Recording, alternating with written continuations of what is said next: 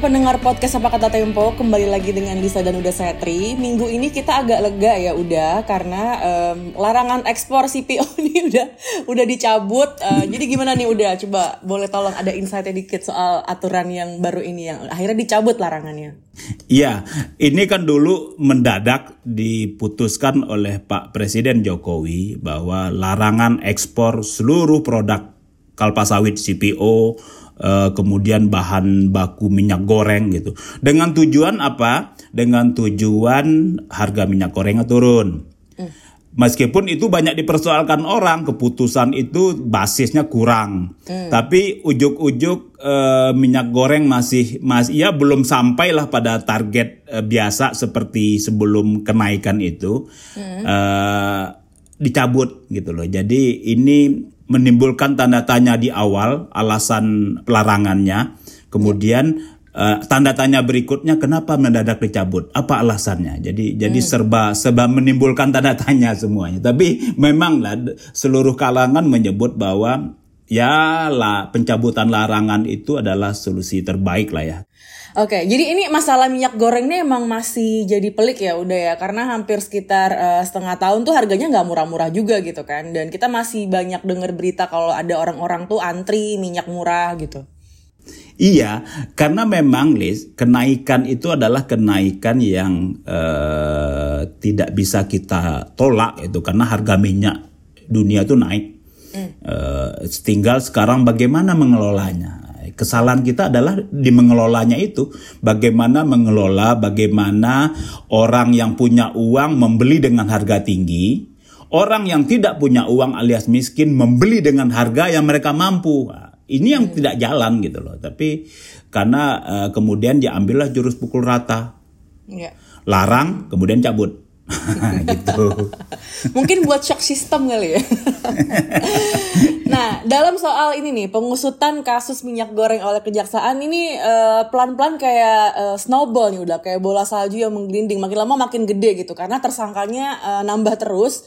Yang terbaru adalah penetapan tersangka uh, Lin Wei. Jadi dia ini adalah tersangka kelima dalam kasus ini dan Uh, dari pemberitaan yang beredar ini sepertinya Lin ini bukan orang pemerintahan tapi disebut sering ikutan rapat penentuan kebijakan uh, eh, DMO atau ini penentuan kuota dalam negeri sebelum uh, sebuah perusahaan itu diizinkan buat ekspor uh, CPO gitu. Nah, kalau di mata media nih udah apakah sosok Lin Wei ini sosok sosok yang familiar uh, atau gimana nih udah? Ya, uh, sangat familiar malah ya. Kita hmm. kami di Tempo Lisa, saya hmm. mengenali Ciwe itu ketika masih reporter 2001. Wah, masih reporter, itu 20, kan, 20, ta 20 tahun lebih ya, lebih ya.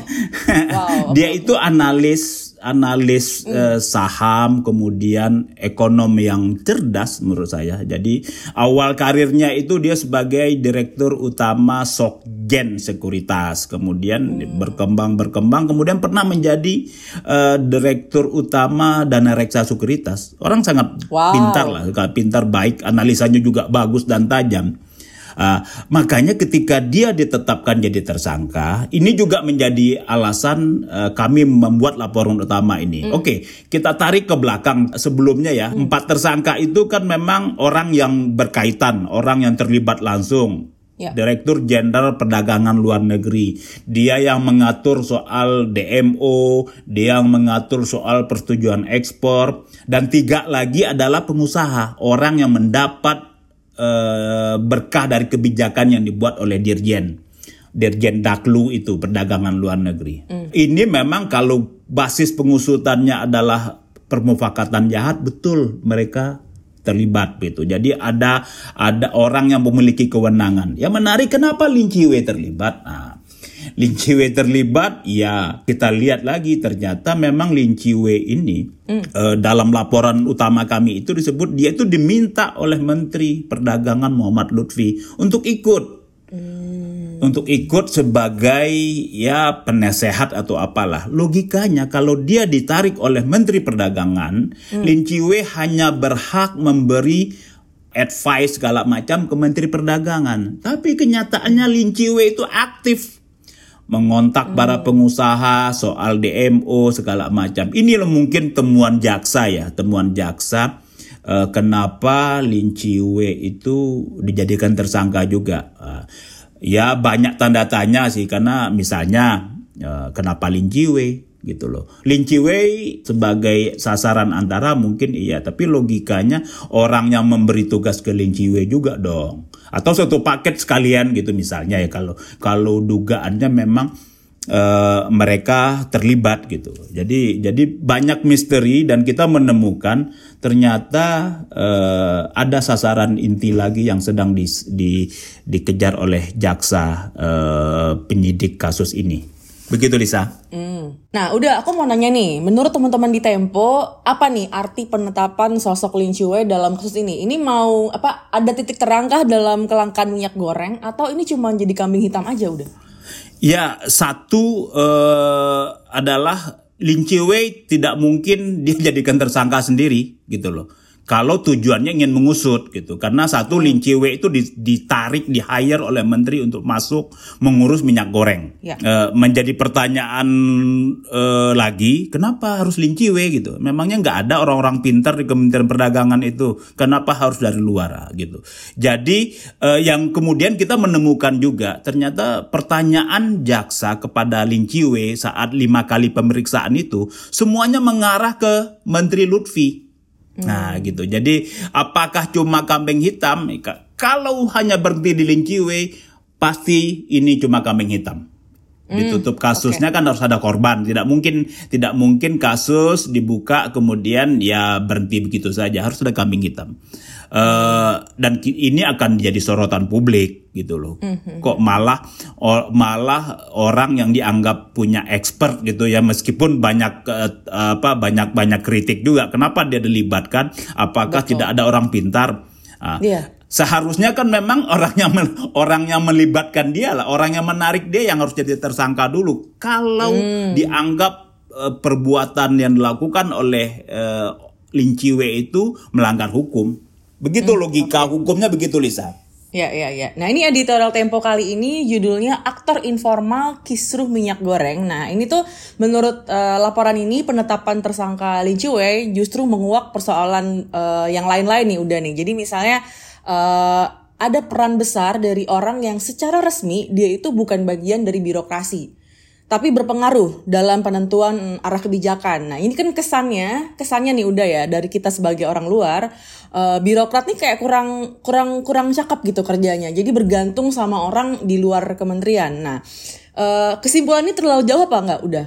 Iya, kesan Lisa itu wajar muncul karena apa? Karena ada kebiasaan dari pemerintah kita sejak dari lama mungkin dari presiden sampai ke menteri, sampai ke gubernur, sampai ke bupati adalah menarik orang luar, staf khusus gitu loh. Jadi kita masih ingat Pak Jokowi pernah menunjuk staf khusus milenial entah hmm. apa entah apa gunanya itu tapi kan faktanya memang itu ada dibikin seremoni besar gitu itu sampai ke menteri nah, hmm. sampai ke bupati sekarang pertanyaan kalau kita lihat untuk level menteri Siapa saja staf khusus itu sudah pasti adalah kawan-kawan dekatnya, orang separtai, kerabat dan lain-lain. Anaknya, nah, in, ya? anaknya, jadi anaknya anaknya rasanya nggak boleh. gak Tapi boleh, ya? maksudnya yang tadi itu muncul karena memang faktanya ini ya. Apa hal yang uh, harus menjadi perhatian kita? Ini kebijakan-kebijakan yang dibuat oleh eh, siapa pun yang menjabat sebagai menteri, eh, sebagai kepala daerah, termasuk kepala negara adalah menganggap bahwa orang-orang yang di ada, ada di organisasinya tidak bermutu semua gitu loh. Hmm. Kan kita mengenal soal sistem merit gitu ya. Meritocratic system itu adalah eh, jenjang karir dalam sebuah organisasi yang dari bawah sampai ke atas gitu. Hmm. Nah, apakah misalnya nih orang kita tarik dari kawan separtai politik, kawan satu partai masuk lebih memahami soal uh, bidang kerja kementerian gitu. Aduh, saya kok ragu. Hmm. gitu tapi tapi faktanya itu banyak sekali Lisa banyak ya. sekali ya. dan dan kita juga pernah mendengar ada staf khusus yang e, memperdagangkan jabatan di dalam di dalam lembaganya ada hmm. staf khusus yang terlibat dalam anggaran jual-jual beli proyek segala macam inilah dinamika ini. Inilah yang yang kita anggap aktor informal. Ini terjadi juga di minyak goreng ini. Kenapa harus ada linciwe? Memangnya memangnya nggak ada yang paham soal minyak goreng satu kementerian itu? Kalau nggak ada, kalau memang betul tidak ada yang paham, memang langkah terbaik adalah membubarkan kementerian itu. Buat apa? Waduh, waduh, Dari waduh. sudah sudah puluhan tahun, tapi nggak ada yang paham gitu loh. Jadi jadi Iya, iya, iya. ini tanda tanya tanda tanya yang muncul di publik yang disebabkan oleh kekacauan kebijakan yang dibuat gitu. Ya. Kenapa ada linciwe mengatur soal eh, pasokan CPO, mengatur soal distribusi minyak goreng segala macam gitu. Dia ahli mungkin, tapi apakah betul jauh lebih ahli ketimbang orang yang ada di kementerian yang sudah berpuluh tahun mengurus itu? Nah, gitu. Jadi jadi pertanyaan Lisa itu valid dan ya inilah inilah yang terjadi sampai sekarang.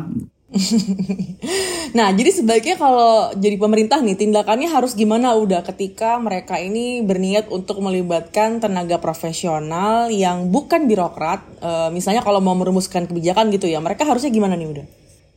Ya, satu prosesnya harus terbuka. Terbuka, lelang terbuka misalnya. Oke, kita anggap satu kementerian, seorang menteri butuh orang yang expert. Dibuka, dibuka seleksinya. Melibatkan orang-orang yang mem- memenuhi kriteria, ada kualifikasi tertentu.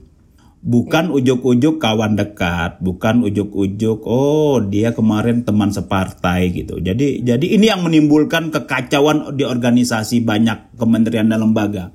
Gitu. Jadi prosesnya prosesnya itu loh Lisa. Kita tidak tahu penggajian mereka dari mana. Kita tidak tahu mereka bawa kepentingan orang luar atau tidak. Nah, gitu. Jadi pertanyaan-pertanyaan turunan yang timbul ini gara-gara kebijakan yang yang keliru tadi, inilah yang kita anggap bahwa rekrutmen staf khusus dari luar yang secara tidak terbuka itu lebih banyak mudaratnya ketimbang manfaatnya. Oke. Oke, jadi keterbukaan itu penting udah ya ketika eh, mer- Iya. merekrut orang-orang di luar eh, pemerintah gitu ya untuk jadi konsultan atau penasehat atau sejenisnya gitu. Nah, ini udah sebagai pamret udah pernah ditawarin belum nih jadi staff sus nih ngomong-ngomong? Lis, Lis, ini kita masih panjang, gitu. nggak, nggak, nggak pernah terpikir dan sampai saat ini juga masih enggak lah. Kita cukup susah jadi wartawan aja, Lis. Wartawan saja sudah susah, jadi pemret pun susah, apalagi jadi jadi staf khusus. Sesuatu yang kita tidak punya, tidak punya pengetahuan, tidak punya bekal gitu. Kecuali memang ada nena ada pelatihan khusus enam bulan gitu, short course untuk menjadi staf khusus. Nah, boleh deh tuh ya. Tapi udah terakhir nih terakhir update terbaru nih eh, Menteri Luhut ditunjuk untuk eh, mengurus pendistribusian minyak goreng. Nah ini artinya apakah persoalan minyak goreng ini akan menemukan titik akhir? Karena biasanya kalau udah ada Pak Luhut gerak tuh semua udah atau gimana? Ya, mungkin ya. Dan Jadi penunjukan Pak Luhut Binsar Panjaitan itu juga menjadi petunjuk bahwa ada masalah koordinasi selama ini dalam urusan minyak goreng. Tapi juga muncul pertanyaan lagi. Kalau masalah koordinasi, siapa kewenangannya menteri? Buat apa tunjuk-tunjuk? Artinya eh, sambil mempertahankan orang yang gagal gitu loh. Yang ditunjuk juga pekerjaannya banyak, kenapa tidak diganti saja, dicari orang yang berkualitas untuk urusan apa pun gitu. Jadi ja- kasihan lah Pak Luhut semua dikasih ke dia, pusing dia nanti. Udah banyak banget nih kayak yang diurusin ya. Termasuk juga minyak goreng. Oke, itu dia tadi pembahasan kita soal perkembangan kasus minyak goreng dan apa ya besarnya pengaruh pihak luar kali ya udah ya dalam penentuan arah kebijakan pemerintahan kita. Ini semoga episode kali ini bermanfaat eh, buat ngasih back- background eh, background knowledge ya buat tahu kasusnya udah sampai mana dan ternyata sudah ada lima eh, tersangka gitu ya. Kita pantau terus ya udah ya. Kita Ini pantau akan bahas terus. lagi kalau ada ya kalau ada yang terbaru kita akan bahas lagi. Um, Lisa dan Desatri pamit dulu, kita jumpa lagi minggu depan. Bye bye.